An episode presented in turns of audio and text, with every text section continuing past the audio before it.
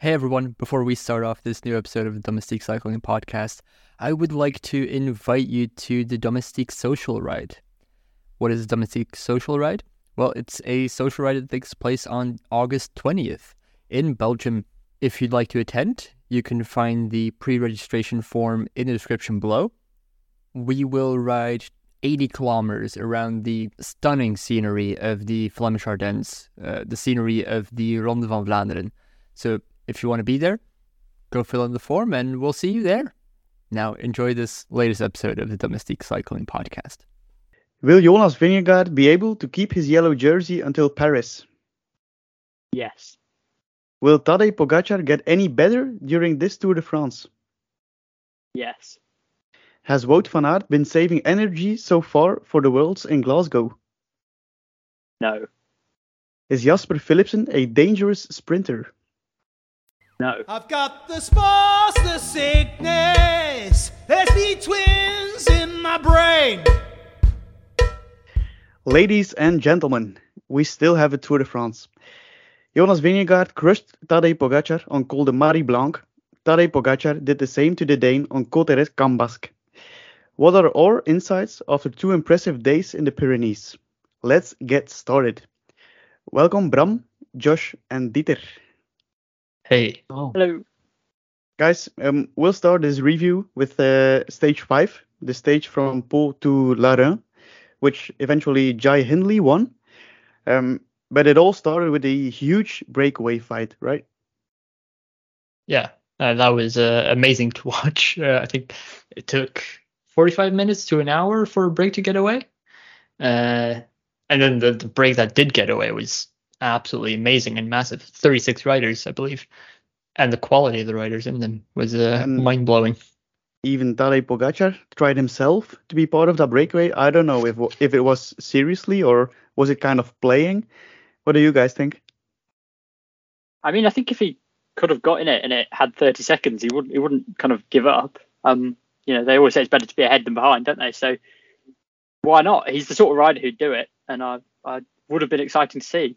Um, but Hindley made up for it, I think. Looking back at it now, the fact that Jai Hindley was there with Konrad and Buchmann, that was a nightmare for UAE Team Emirates. Uh, yeah. I mean, I don't understand how they let it go out that quickly. Maybe they just didn't know in the first 45 seconds gap that they had. Uh, but that gap for the break went out. Well, once that group was established, it went out pretty fast. Uh, so I think they got kind of surprised that nobody saw that Hindley sort of snuck in with two of his teammates. Um, I'm guessing that's the advantage of that uh, camo green uh, color jersey. Just sneak into breakaways. Did you get the impression that um, UAE was worried about the fact that Hindley was in there? Hmm. I think they were a little bit, but not that much. Yeah, it didn't seem kind of urgent chasing, did it? I've just dropped my uh, mouse. It didn't seem super urgent. I think they, uh, I think it, it, it's always been a kind of Jonas and Tadej against the rest, isn't it? They've always been kind of a, a level above. Um, and I think they were relatively confident that the gap that was there was always going to be whittled down, and they can afford to lose kind of a minute to anyone who isn't Vingegaard. Um, UAE Team Emirates took the chase on their shoulders. Um, yeah, putting Jumbo Visma really in the sofa. The guys were relaxed. Um, at a certain point, uh, Soler he was in the break, but he had to wait for the peloton. Was that a smart move? I think certainly in hindsight it ended up being because Tadej clearly didn't. I know he said that his his legs felt okay, but they clearly weren't amazing. Um, and so I don't think there's much Soler could have done as kind of a satellite rider anyway. Um, so I think having that extra rider in the bunch, maybe not I- an advantage, but it didn't hurt. I don't know if I agree, knowing that Vingegaard dropped Pogacar on the Marie-Blanque. Maybe if Soler was still at the front, he could have worked uh, for Pogacar because now Tadej was on his own with Sepp Kuss in his wheels. Yeah, I, th- I think I think that's fair. I think can't even remember. Did they got a bit of rotation, didn't they, uh, in that chasing group? But Vingegaard was just so strong. He was putting time into. I think there was ten of them, wasn't there? Um, so would one more have made a big difference? I mean, it, it's hard to know, isn't it? Um, who was part of the breakaway as well was Felix Gall. Um, Dieter, I know you ha- you definitely have an opinion about Felix Gall being there and his uh, his way of racing so far. To be honest, he's been very impressive today too. I didn't understand why he was clamping on that long. I think he even finished before uh, Ben O'Connor twice. I think. Uh, yeah, yesterday, of course, and today too. I think four places in front of him, but yet, but he has nothing to search in GC anymore. So why don't you wait on Ben O'Connor then? If you, that's the only reason I see him clamping on a GC because otherwise it's just wasting energy and making it harder for him to win polka dots. But I think he's going to get, it's going to get very tough in the end of the second week and the third week for him uh, especially if he's riding like this and not taking rest days. Um, during the two Pyrenees stages, we've seen kind of few candidates that are interested in the polka dots. Uh, Felix Gall, he got to wear it on stage uh, six. There was also Ciccone. Uh, Dani Martinez was interested. Um, Powless was there on the Tourmalet stage. Um, Guerreiro? Guerreiro is interested, indeed. Johannessen even. Who has the best cards, in your opinion? That's tough. I think like Ciccone is the man who already proved he can do it. He can um, suffer for three weeks. He can he can handle that volume. Uh, but, but it will be an, an interesting fight. I think in the tour it's always the most interesting fight. In the Giro and the Vuelta, it's always like if someone is interested in it, the rest is is some uh, sometimes not even trying anymore. But in tour, a lot of good climbers who are not in GC won. It's that's amazing to see. So if you gotta pick one name, I don't. I mean, I don't think we're much further away from, or much closer than we, than we were when we made our predictions before the race started. I mean, I'm looking at stage 17, and there's 45 points up for grabs, um, which is more than I think anyone's got combined at the moment. Um, Yeah. So you kind of see maybe who looks strong now, but the tour's three weeks long to bring out that old cliche. So I think um, certainly Ciccone and that and those riders do look good, but who knows? to be honest, I got some doubts about Neilson Powless. Um, he's wasted a lot of energy already. Uh, you saw that today as well. He tried to be there to get the points, but on Tourmalet, he, yeah, I don't know, he was fifth or sixth. Um, so for him, it might be difficult. Yeah, it's I think good. he. Oh, on, did you? Um, I think he's not a good enough um, of a climber. Um, just the the competition, uh, Ciccone, uh, like you said, Martinez, um, the GC guys can still win it. Jonas or Pogacar. So yeah, too much competition for a guy like Powless to win it. Maybe in the Giro or the Vuelta he could win it, but not in the Tour. I think. Looking back at the move of Jai Hindley going into that breakaway, winning the stage, uh, taking yellow, has it been smart knowing that on day two he suffered a lot? I think it was. Um, uh, at the end of uh, that stage, stage six, uh, he's still third in GC with quite a comfortable lead over fourth place. So, from what it looks like right now, it, it seems that you know he's going to be third, and this move sort of made that happen. Now he just has to follow whoever comes behind him. He can try to follow uh, Jonas and uh, Pogacar. Um, but I think he also realizes that beating them is going to be really hard. Uh, so I think he's sort of got his uh, assurance on the third podium spot. Yeah, he's set for place three. I think we can agree on that if all goes well. Um, Col de Marie-Blanque, then there was a new climbing record for uh, Jonas uh, Vingegaard. Dieter, you're the the power man. Yeah, um, it was tough to uh, calculate uh, data apparently yesterday as the roads uh, apparently had been renewed. Um, but yeah, of course, you you also saw saw it um, by how fast he went in comparison to the others that, that the performance was just outrageous. Um, I read it was 6.95 watts for 20 minutes. And his, the fastest, uh, the steep part, uh, 12 minutes was like 7.3 watts per kilo for 12 minutes. Maybe a, a bit less, uh, because of the, the new road, but it won't be much off. So it's, it's going to be something like that. And that, that's just crazy. Before the Tour de France started, you made a list of some dark horses. And if I recall correctly, Emmanuel Buchmann was in there, or wasn't he? yes. Um, yeah, yeah. He was pretty important for Jai Hindley on stage five. But unfortunately, being fourth or fifth in GC, he had to work uh, the next day. Yeah. Um, talk us through his power file on stage five on the Marie-Blanque. Um, maybe first about his decision to let him work today. I thought it was a pretty dumb decision, to be honest, from Bora, because like, let's be honest, you're not going to come up first or second in GC. Don't waste Buchmann's top 10 place and play, play on two horses. Um, but outside of that, his power file yesterday was very impressive. And, um, apparently I even used, uh, to a weight, a weight too high.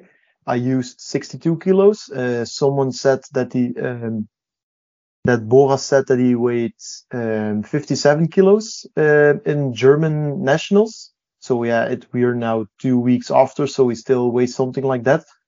Uh, and other persons all told me he's definitely not over 60 kilos, so that makes his power file even more impressive. Uh, and just yesterday was a day of tempo the whole day and they still uh, went over six watts per kilo on every climb where they rode fast. So it was a very impressive profile. Does anyone know where Buchmann is in GC now after the Pyrenees? Pretty long. I saw him coming in uh, in the stage today, pretty far behind. So, uh, Fif- no, 15th. 15th place. And Yeah. What difference? Six and a half minutes. All right. So now that Jai Hindley is settled for place three, he might get some freedom in breakaways. And then, yeah, he's a monster. It's true, but maybe Bora are going to let him work all the time. But maybe if I if they let him go in in the break, uh, yeah. Do you really think definitely Bora will make him work? if, if they even let him work today while he was fourth in GC, and you can actually call it 30 GC as Yeah, but that was was because front of the yellow jersey of Hindley. Yeah, no, I think No. it's I think sort of going to act like a bodyguard uh, for uh, Hindley, where he just has to stay with, with him, same as Kuss stays with whatever Jumbo Visma has as their leader. Um, I think it's going to open up opportunities for other riders in, in Bora, like uh, Bob Yeah, Jungels. The way I'm thinking now, he will be in my domestic picks one of the next uh, two weeks, I think. Um, Sure. Sepp Kuss on the Marie-Blanque. How impressive. Once again, year after year after year, Grand Tour after Grand Tour, he's there. Yeah. And I have the feeling he's a little underestimated for what he's doing. Uh, I after the think- Giro too. And Uh, after the the Giro too, where he also was at a at a very high level.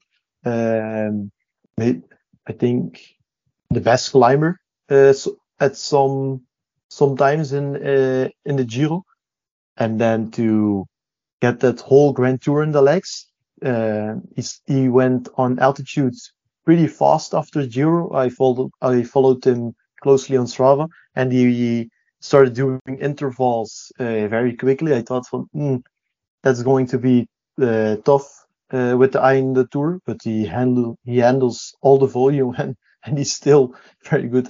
That's insane. when Vingegaard attacked Tadej Pogacar, he couldn't respond. Yeah, were you guys surprised? Probably, but no, did you weren't? No, I didn't think it's before the stage yesterday, but when you saw on the climb the the high tempo, you just felt and Kuss started pacing while uh, UAE was pacing first, you just felt it coming that Jonas said, I'm sitting here with bunkers legs, pace, and I'm going to attack. Um, so you knew the you stage- knew the first attack would be the right one. To be honest, that's I, impressive. just yeah, I you didn't just think that. felt. Yeah, but I I was more convinced about Jonas than you, I think. So that's also yeah pretty logical that you didn't think that then. Um, what were your thoughts after the stage yesterday evening? Mine. Everyone's. Huh. It's not all about you, Dieter. Uh, personally, I I sort of thought, well, this is going to become a very boring tour, um, with uh, Jonas taking so much time away, um, and well, also closing on down time on Hindley quite fast. So yeah, I just thought, okay, that's going to be Jonas with a three to four minute lead by the end of the second week. Uh, what will we do in week three? I don't know. And heading in, uh, heading towards that second Pyrenees stage, what were your thoughts about that, Josh? I thought it was going to be a copy and paste, to be honest. Um, it, I think Vingegaard was on such a different level to everyone, wasn't he? That I, I was hoping and betting for a breakaway victory just because I didn't think Vingegaard would struggle to win uh, if he was anywhere near contention. Um, but as it turns out, we, we segue onto onto the today's stage. Um, about that breakaway in stage six, Wout van Aert uh, was the first one to attack at kilometer zero, even meter zero, I think. Um, yeah, the the quality was there in that breakaway with Van Aert, Van der Poel, Alaphilippe, Powless, Guerreiro, but still, I think it was Bora um, who didn't let the gap grow over three minutes, three and a half. Yeah, why? I mean, I think, oh yeah, we have the yellow jersey, we have to control. It's what the yellow jersey team does. Uh, I think they just fell into that role and, yeah, kind of made a mistake because they really don't need to. Like, sure, they have the yellow jersey, but like, Jumbo's not going to chase. Well, eventually they did, but uh, that was so that uh, they could set up an attack. Um, and UA, yeah, they're uh, yesterday they uh, the day before they got a uh, a little punishment so it did sort of fall to Bora the first interesting point uh, in the race was, I think, the intermediate sprint. Uh, Bryan Coquard, once again, he's been in a lot of breakaways already, so he took a nice amount of points. I think he's now second or third in uh, Seconds. in classification for uh, for green. But Wout van Aert, he got second, and then Bram, the Wout van Aert green jersey believer, he said, "Look at this." I mean why would you not? He's just taking easy points. Uh, maybe as like a, a backup plan for if something happens with Vingegaard that you know the team can end up winning. But he didn't spend any effort on getting these. Um, so yeah. Uh, yesterday or I would say on stage five uh, he also was there for the intermediate. He got fourth at that but he didn't try to get points at all. He even let um, yeah there was he even let people ahead of him saying like well i'm not interested. Just take them. Um that's really interesting that he's doing it that way. I'm curious to hear your opinion after six stages. Do you think it is somewhere on his mind? Mm, in the back of his mind i think so. Uh i don't think he's gonna make it explicit and like try and go for these but what he did today was clearly saying uh, it, it's it's still there somewhere. Uh what he did on stage five would imply that he doesn't care at all. But he's taking points Mathieu van der Poel could have played the role of the perfect teammate at the intermediate, but he didn't. He didn't take away points of Coquard and uh, Wout van Aert, which was kind of remarkable uh, in my eyes. Very strange. He could easily, with without spending too much energy, even taking those uh, at least the third place and also probably second place and maybe even first place to be honest. Like he's not that slow. so yeah, that was very strange in my opinion. Actually, I thought that was the main reason of him being part of that breakaway, because yeah, on, on the uphill sections, Van der Poel isn't able to to hang on. But what was the idea after Van der Poel being part of the breakaway today? Uh, yeah, I don't know why he was there to be honest. I don't think he had it in him to win the stage. Uh, he, I don't think he's good enough of a a, a climber on the longest climbs.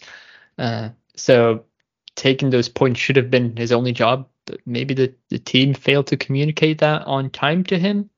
Um, that yeah, basically he got third. Uh, Why would he take third? Like if he really doesn't know about these things, he should have like just be somewhere in the back of the group. But he still took third without putting in any effort. Let's talk Jumbo Visma. Uh, Col du Tourmalet. Yeah, they put on a big show. Kelderman uh, ripped things apart. And yeah, Tadej, Vingegaard, and Kuss were the only riders left in the wheels, I think. Mm. Yates followed for a well, Adam Yates followed for a, a Two minute as well, I think. Ah, a minute. but yeah, he got dropped pretty fast. Uh, yeah, Jumbo on these things are just very impressive. Uh, and then to to think before the, the tour, a lot of uh, podcasts, maybe even this one, uh, were saying that you know their team doesn't look as impressive as last year. Um, but they're still able to do the same thing where they can just isolate uh, Pogacar with quite ease and then have all of the UAE domestiques chasing behind. And still, there was Tiesj Benoot, who dropped all of a sudden.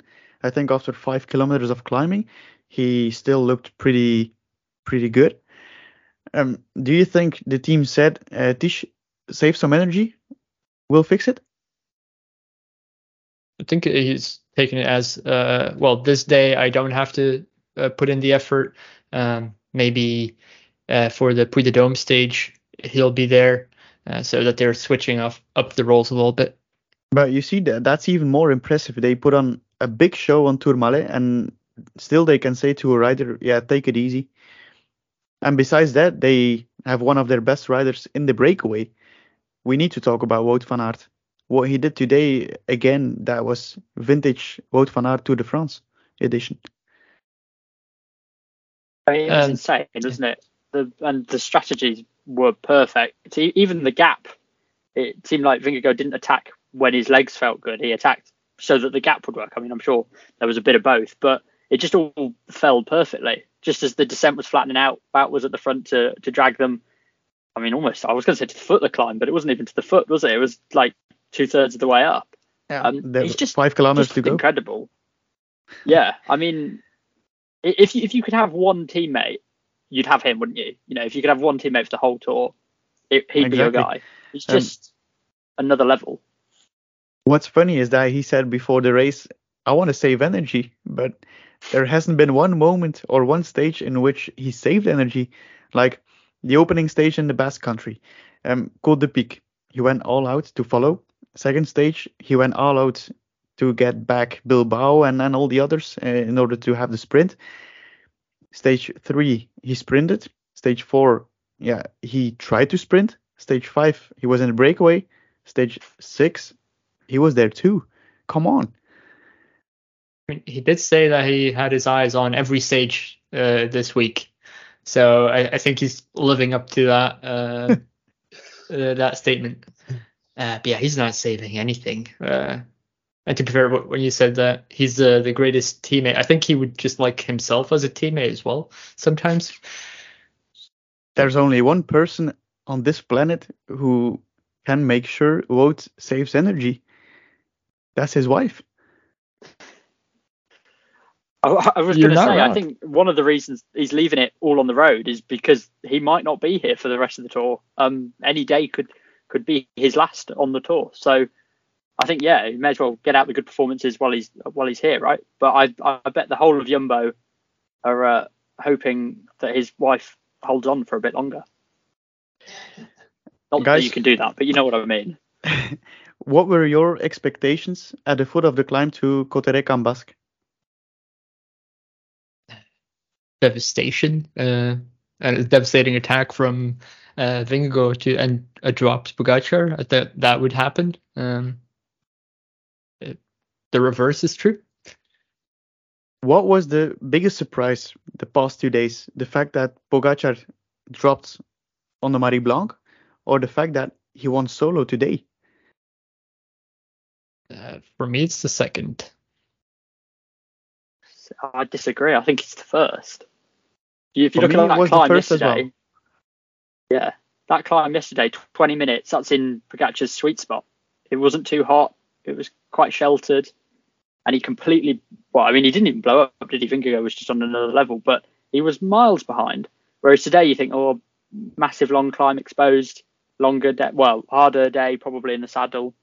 Um, the finish kind of was a bit more rolling, a bit more punchy. Um, but I think the performance today was surprising because of the performance yesterday. Um, yeah, exactly. But outright, yeah, it was the uh, the performance yesterday was more surprising. I thought. Yeah, I do agree with that. It's just that what came yesterday sort of would say that okay, Pogacar is uh, maybe not at the level uh, needed to to really compete with Vingegaard here, uh, and then today he does and drops him. I think that is a lot more surprising uh, think you're dropping Pogacar, which has happened. Dieter, you as the big Jonas believer, did you cry today?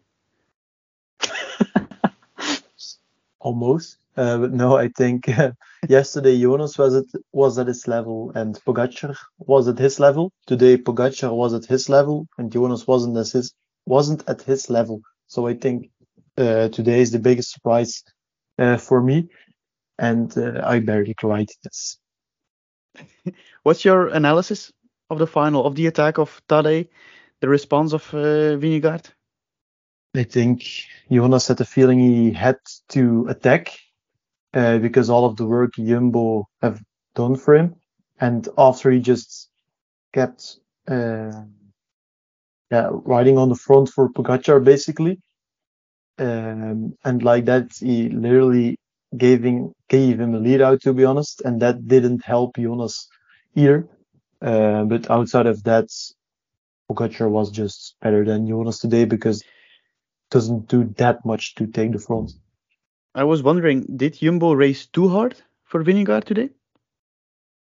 That normally is good for for Jonas. So Do you think what happened today will change their way of racing? Yeah, they they were just overconfident today. Maybe I think Jonas and uh, definitely Jonas in himself. If you saw how he rode the final climb, he was you saw him being surprised when Pogacar attacked him. He he literally has like had like a, a surprise face, like what? so yeah, that that says enough to be honest. After the Pyrenees, who is the mental winner? Ooh, that's a hard one. Uh, Eco, I think I Who think did you it say? depends. Jumbo. equal. I think. Equal. I think it Josh? depends on how Pogacar's wrist is, and only Pogacar knows that. Because that attack today, you could see when he got out of the saddle, he can't quite put as much weight on his left arm as his right arm, which obviously makes sense. Um, but you know, if he has a little crash or something and kind of tweaks it a bit more, that it is, is clearly not right, and so that's going to really pull him down. I think. Um, I- but if his wrist's getting better and stays better, I think Pogacar will only get stronger, kind of as a result of that as well. Um, exactly. If he gets better towards third week and he reaches his peak there, then yeah, man, we're in for the ride. But once Yeah, again, it's gonna be- Dieter doesn't agree. Pogacar is riding, is riding at its peak at the moment. Vingegaard too. So if like it could be that Jonas. Actually, I don't believe that. I don't believe Tadej Pogacar is 100% right now. What's yesterday were one of the best he ever did. Jonas was just even better. Yeah, one one minute and a half almost on the climb. No, no. On the climb, it was 40 seconds or something 30? gap. I think All right, I thought it high was more. 30, almost 40. Um, we need to talk about the rest of the guys who are going for GC. Any insights? Uh, we we've got a David Gaudu lover in here, so we need to talk about him. Well, he looks better than he looked in the Dauphiné, doesn't he? He looks much better than he looks in the Dauphiné. Couldn't- and couldn't be to be worse. honest, uh, he came 30th there. You know, that's a respectable result. Maybe not. Okay, yeah, it was it was it was a disaster.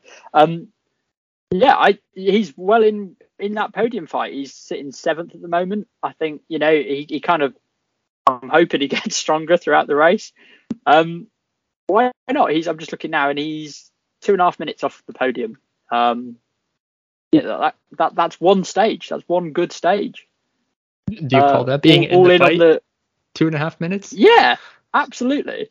Yeah, I mean Tadej If- was two and a half minutes down on Vingegaard after the Granon last year, and everyone backed him still. So yeah, Gaudu hype train for the podium, leaving now.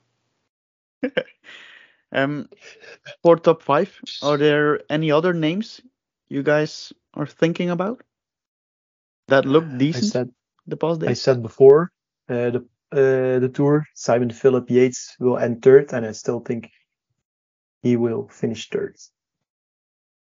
I do have to say that Simon Yates does look very strong. Um, but I think Rodriguez potentially even more so. Um, He also has a, a stronger team that if they, for example, start, you know, uh, doing silly tactics for the, the last podium spot, that they have more to play with than uh, a Jayco AlUla.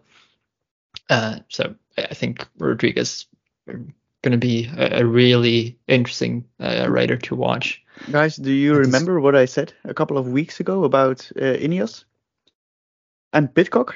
That he might be a top 10 candidate? Well, Yeah. we're we're on the way. and he'll have to work from now on. Like right now, he's sitting in, in spot nine, but uh, with Rodriguez being a podium candidate, uh, he'll have to sacrifice his, his chances. And I don't see him. Uh, well, if he wants to go for breaks, then he now has to lose time. So I I think he prefers a stage win uh, over It's a- uh, a it's a GC pity- top ten. It's a pity Eve isn't here. Um, the guy didn't believe in uh, Tom Pidcock, but now when he will be listening to Caleb this, yeah, Caleb Ewan, we we will talk about him as well. Um, talking about Ewan, the sprinter stages, stage seven will be one of the flattest stages of this Tour de France, so it might be useful to review stages three and four uh, as well, which uh, Jasper Philipsen won back to back. But yeah, there were a lot of riders saying that Jasper Philipsen is a dangerous sprinter.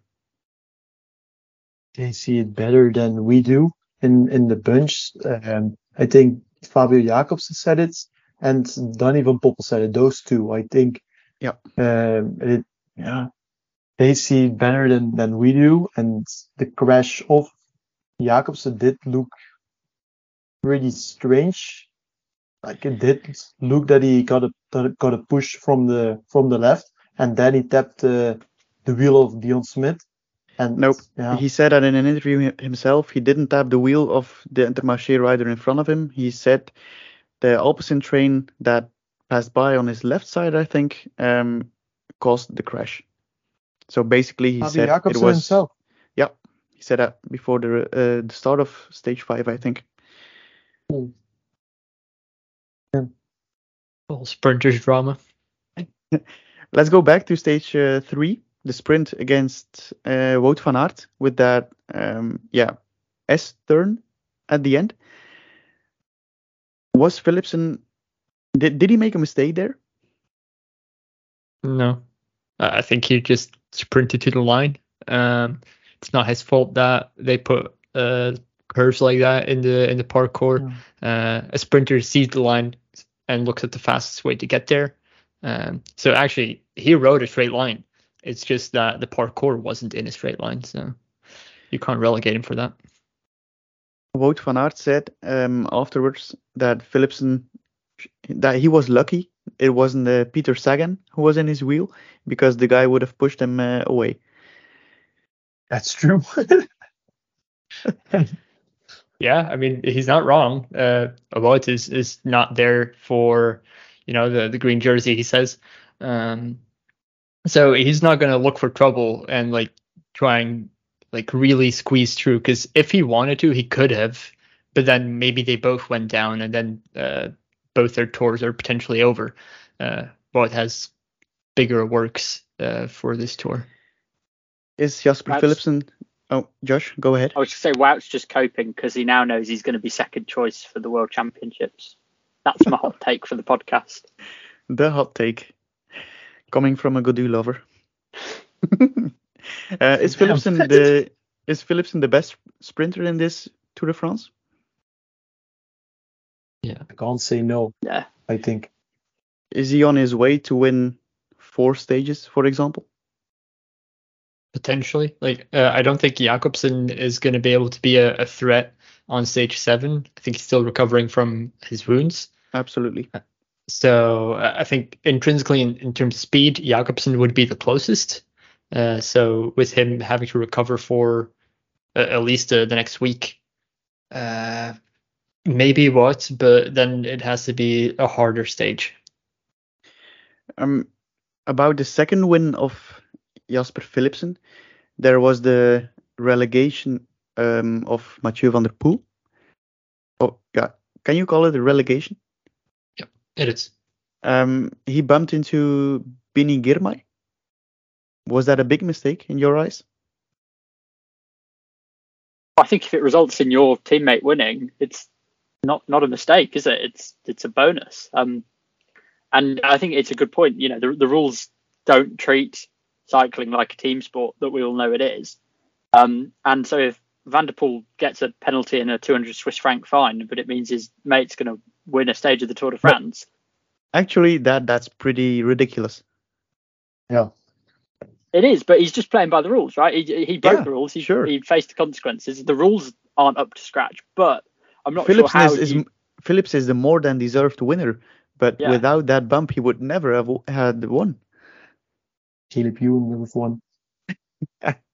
Caleb Ewan, yeah, go ahead about Caleb Ewan, Dieter. What do you think of him? Yeah, he was. Um, the performance manager of, of Lotto said Caleb Ewan was pushing his pushing his best numbers ever, and he and he pushed some damn good numbers uh, in the last years. Uh, so to be better than that, then you are very good, uh, and I think he proved that. Um, he wrote, I think we can say he wrote the best uh, sprint of them all in the in stage four. He came from from far um, but he needed to punch the the hole in the air in the air himself as he couldn't follow someone. He went through the middle uh, alone, so he didn't get a crazy slipstream or something, and he still nearly won. So that was very impressive, I think. One thing I, I do find very interesting about uh, Ewan and how he's sprinting now is his position on the bike has changed quite dramatically. Uh, he got onto the scene quite famously for his very extreme uh, aero position uh, when he's sprinting, basically with his chin on the front tire. Uh, He's not doing that anymore. He's way more in traditional position. Um, I'm curious if that has that impact on him pushing his best numbers, that he's being able to put out a little bit more watts, um, but has a little bit of a an aero uh, disadvantage then. Maybe they tested that the benefit of more power outweigh the benefits of the the aero. Could be. I do think it's interesting though. I mean, if you look at the um the numbers, he's come in the top ten. I think it's 15 times this season, and he's won twice. And one of those was at uh, um like the crit that they do before the uh, Tour Down Under. And that you know, for a sprinter who's meant to be one of the best in the world, that's just not good enough, is it? Really? Um, it seems like he kind of stalls in that last kind of 50 meters of the sprint. I mean, looking at his results again, he's got so many seconds and thirds, and I don't know if it, if it is because he's changed his position or if he's launching a bit too early, but he just needs to that final kind of 50, 25 meters, he needs he almost needs to run out of steam, and I think he just needs that little bit extra. I think it's actually the opposite, where it's always that he comes up really quickly but too late, um, and that he he runs out of road. Um, I- I don't think there's ever a case where like there's a sprint and he starts first and someone remounts him. It's always where like he has to come from Narnia to try and get uh, ahead of him, but it's not happening. Dieter, there's one guy we need to talk about. Jordi Meeus. Um, you said about him he'll get close to a stage win or maybe win one. Do you still believe that?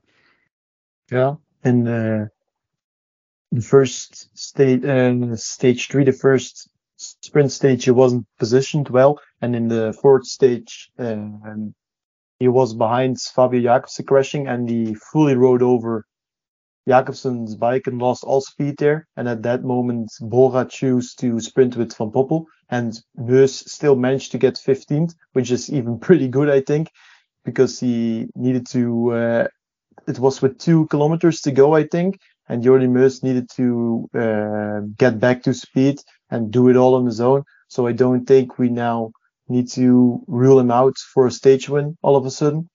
And uh, like I think he's a bit like Philipsen. He's not just a sprinter. Um, Meeus can ride uh, classics pretty good. I think it was 15 in, in Roubaix last year. Then you are a strong boy. Um, and second week, uh, or third week in the sprints where guys like Groenewegen, Jakobsen are very uh, tired. That's those are maybe better stages for Meeus. Could be. All right, guys. Um, one more question to conclude this episode. Who will be on the top podium spot in Paris in two weeks? Still think ago. Agreed. Finger coat. All right, that makes it three to one because I know it will be Tadej Pogacar.